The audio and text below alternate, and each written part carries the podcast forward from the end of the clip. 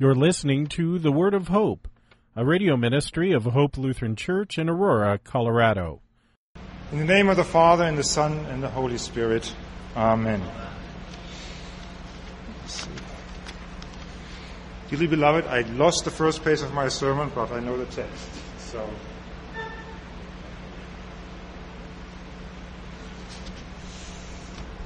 The text for the sermon is in Luke 24, verses 46 to 47.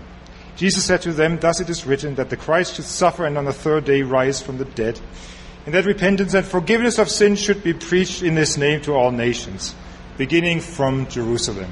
Thus far the text. Let us pray. Sanctify us in the truth. Your word is the truth. Amen. Dear brothers and sisters in Christ, today we celebrate the ordination and installation of Brian Fleming. And it is more than appropriate that we recall in on this day the foundation and the fundamental tasks of the ministry. The words we heard are words that Christ speaks just before his ascension. He admonishes his disciples and tells them, Don't you know what the Old Testament is all about?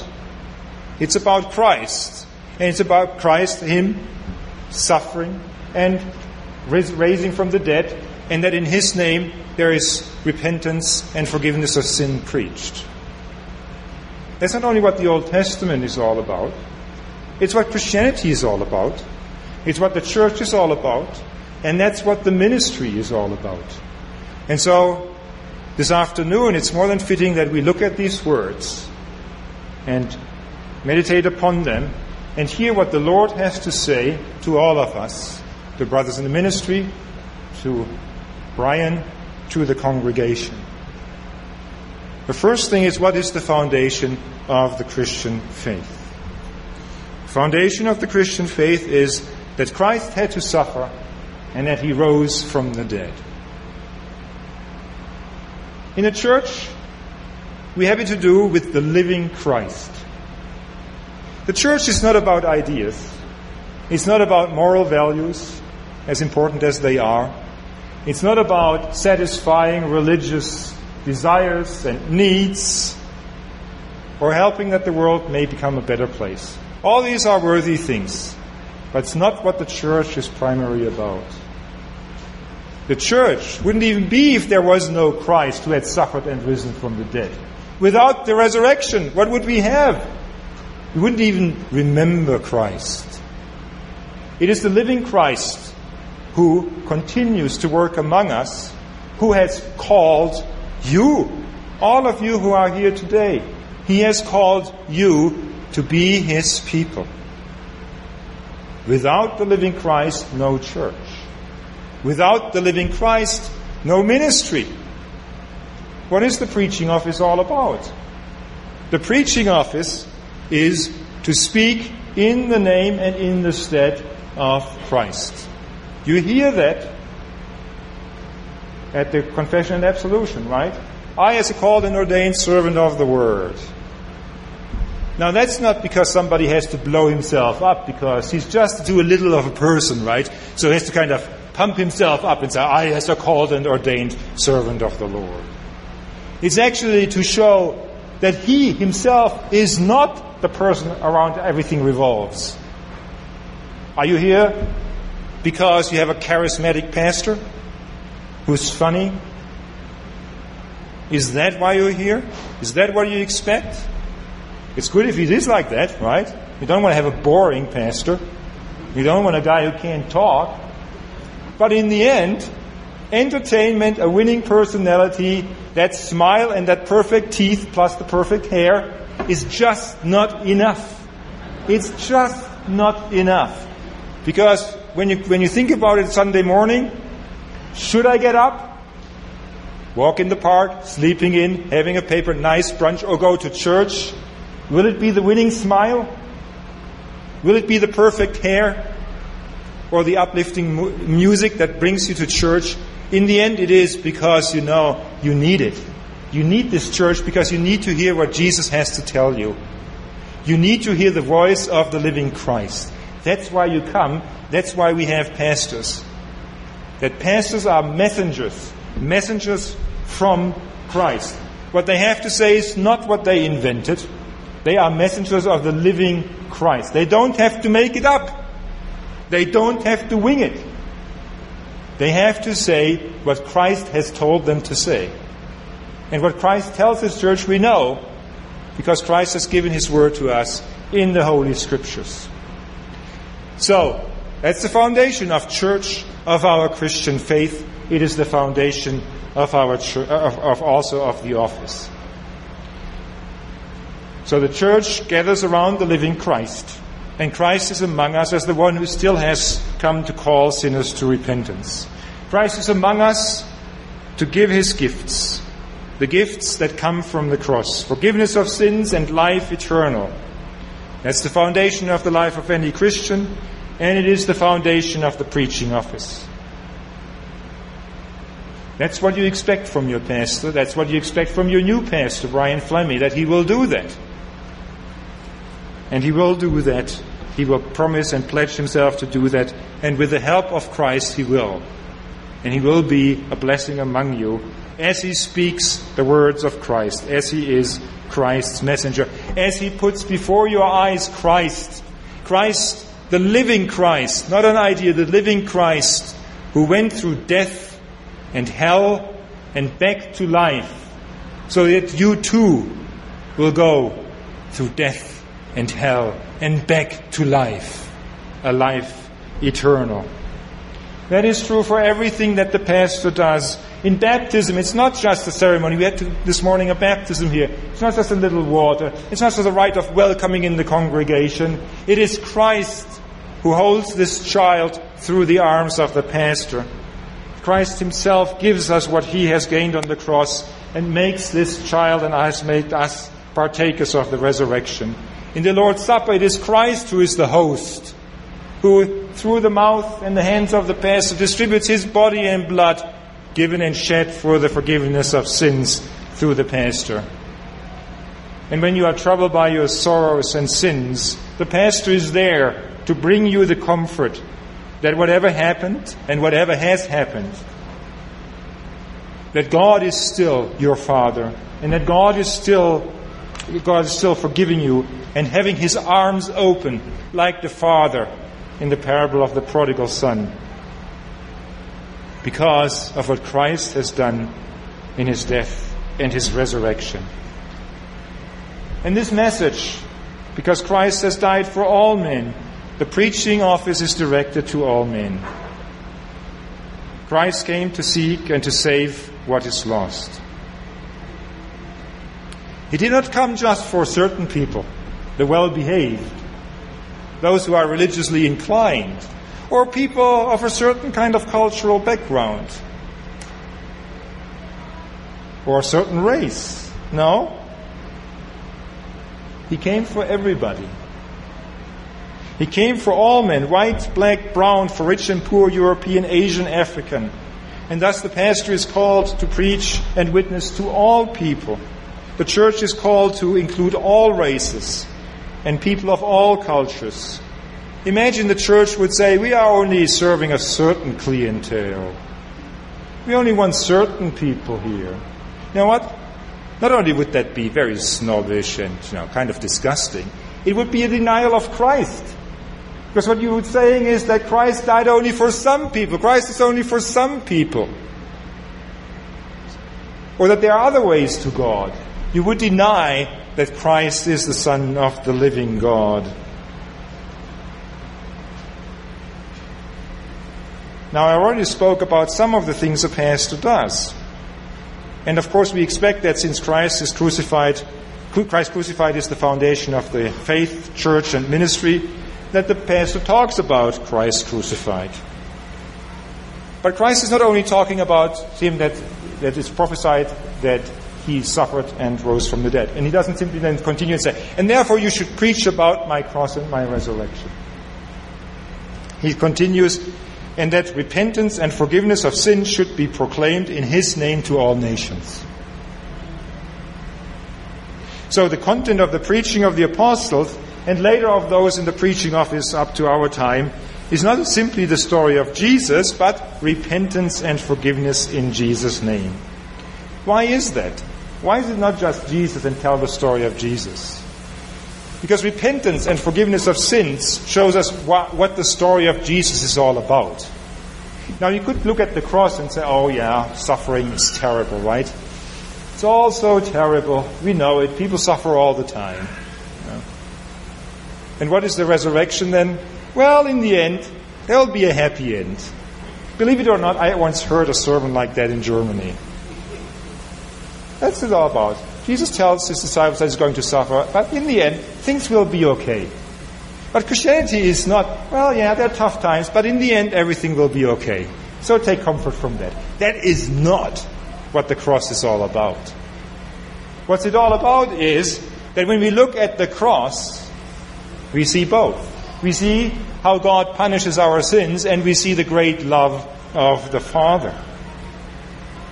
We see that when we understand the cross properly, what happens is that we repent and that we receive the forgiveness of sins. So there's first repentance. Now, repentance is a loaded word.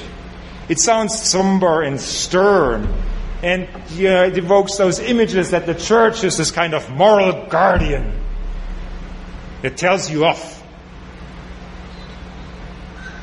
That the church is there to induce that famous bad conscience. And that if things come to worse, that it kills the joy in life. So could we just skip that step? Let's talk positively, right? We all know negative talk, we don't like that. That doesn't accomplish anything. Let's be positive. Let's talk just about the love of God. Let's just talk about that God helps us and gives our life meaning and all the good things. But before we go there, let's remember it's Jesus Himself, the risen Lord, who talks about preaching of repentance. So maybe we shouldn't skip that step so easily, even though we might not like to hear about that. Why is that so important? Why does Jesus say that just before he ascends into heaven? He does he talk about repentance, that repentance is preached. Because we can't understand the cross properly if we don't understand ourselves properly. And to understand ourselves properly, we have to hear the truth about ourselves. What is the truth our, about ourselves? Well, when we look at Christ's death, we see he died because he bore our condemnation. And that's a terrifying thought. You look at that and you think, really? Is it that bad?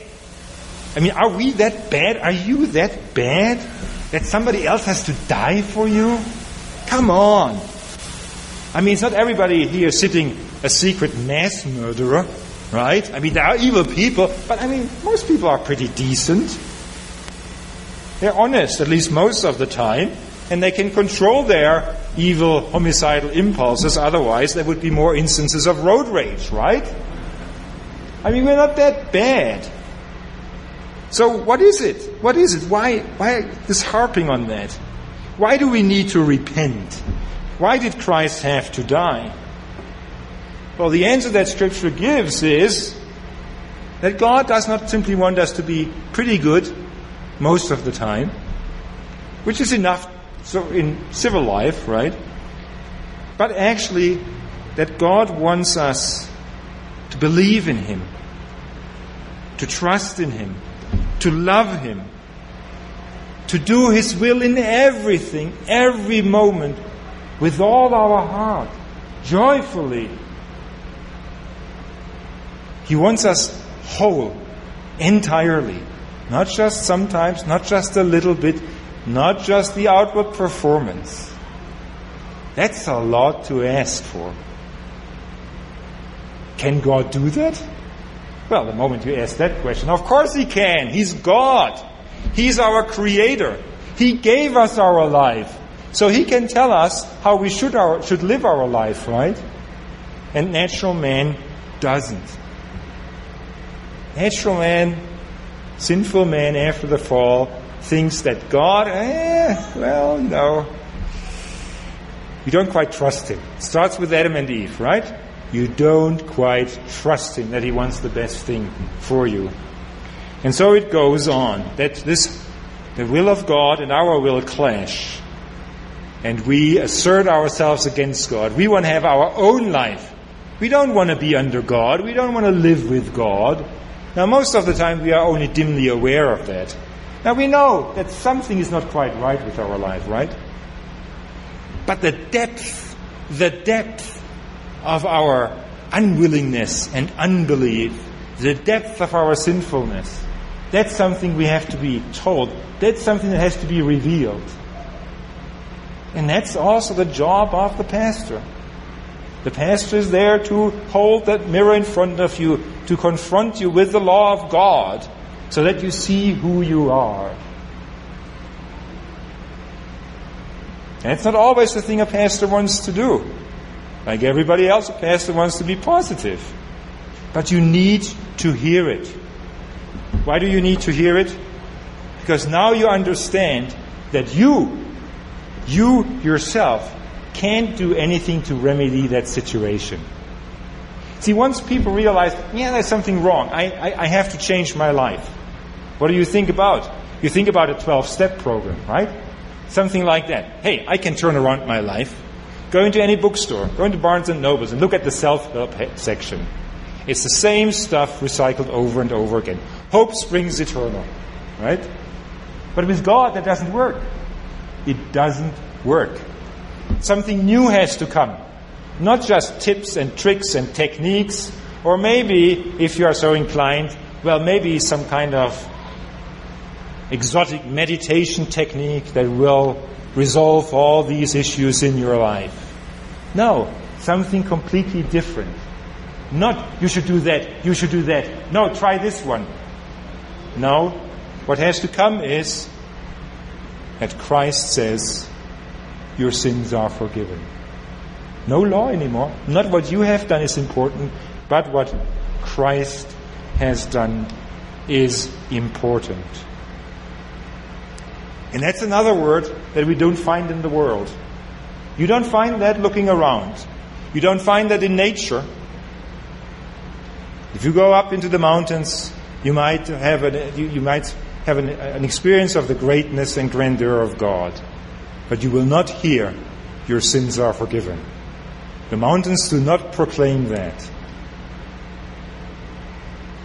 That's why we have pastors. We have pastors that will say, it's not the last word that you have broken God's law. It's not the last word that God condemns you. The last word is, you are free. Free because Christ has borne all your sins and all the condemnation. You are free. You are no longer under the law of you should, you have to, but you are free to live as a child of God. You are free from the sentence of the law, death temporal and eternal. You are made God's children because of the Son of God. You are forgiven, and not because you have made up for it. You can't. But because Christ has atoned for you. This has to be preached to all. And that's why Jesus talks here about the forgiveness of sins. The forgiveness of sins is the answer to the fundamental problem that man has. Is that the fundamental problem? Yes, it is. Now, there are many problems we are having, right? You might be worried about lots and lots and lots of things, right? It can be political things, immigration, the state of the economy, it might be unemployment, relations, relational problems, it can be health problems. All that stuff bugs us. It frightens us. And I'm not saying that this is not important. Of course it is. But in the end, what is the most fundamental, the most important issue? It's not the things of this life. It's the question of eternity. It's the question of God. And once we hear that, that God is our Father, our gracious Father who has forgiven us. That God is the one who has not spared what is the most precious to him, his only son, for us. And that we now have life eternal. Now, all that other stuff that bugs us and bothers us and frightens us, we can say, yeah, it still kind of frightens me, but I will never fall into some kind of a bottomless pit.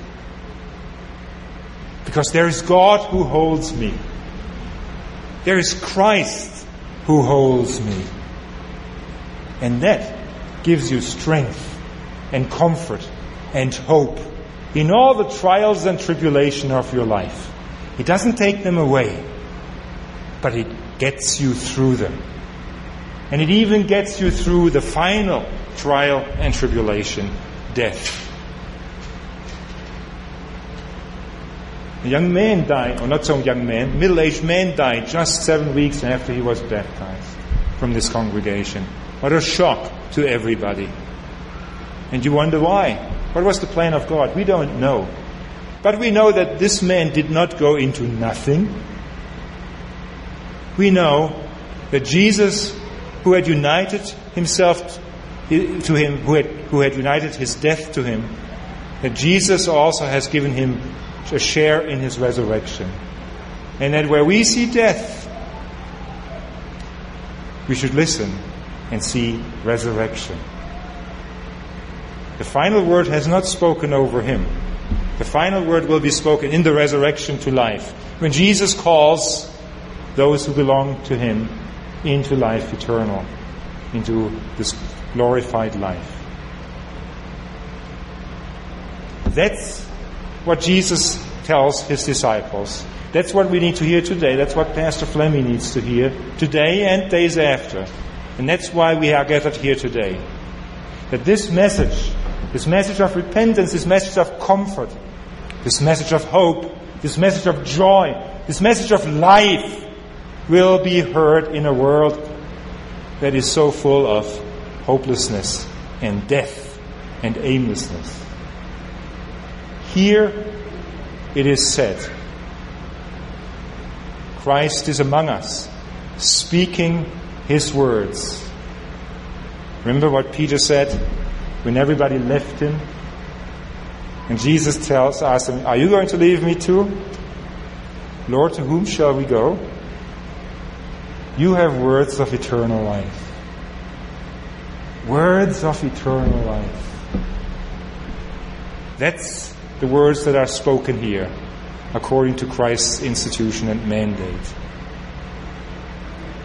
And so we gather here that Brian Fleming will be blessed and ordained and ordered and installed into this ministry so that in the many years that hopefully God will give him, that he will speak these words of eternal life and that he will be the hands and the mouth of Christ. And so that you and all the others he will reach and touch, that they will also have life and life abundant. Amen. And the peace of God which surpasses all understanding, keep your minds and hearts in Christ Jesus. Amen.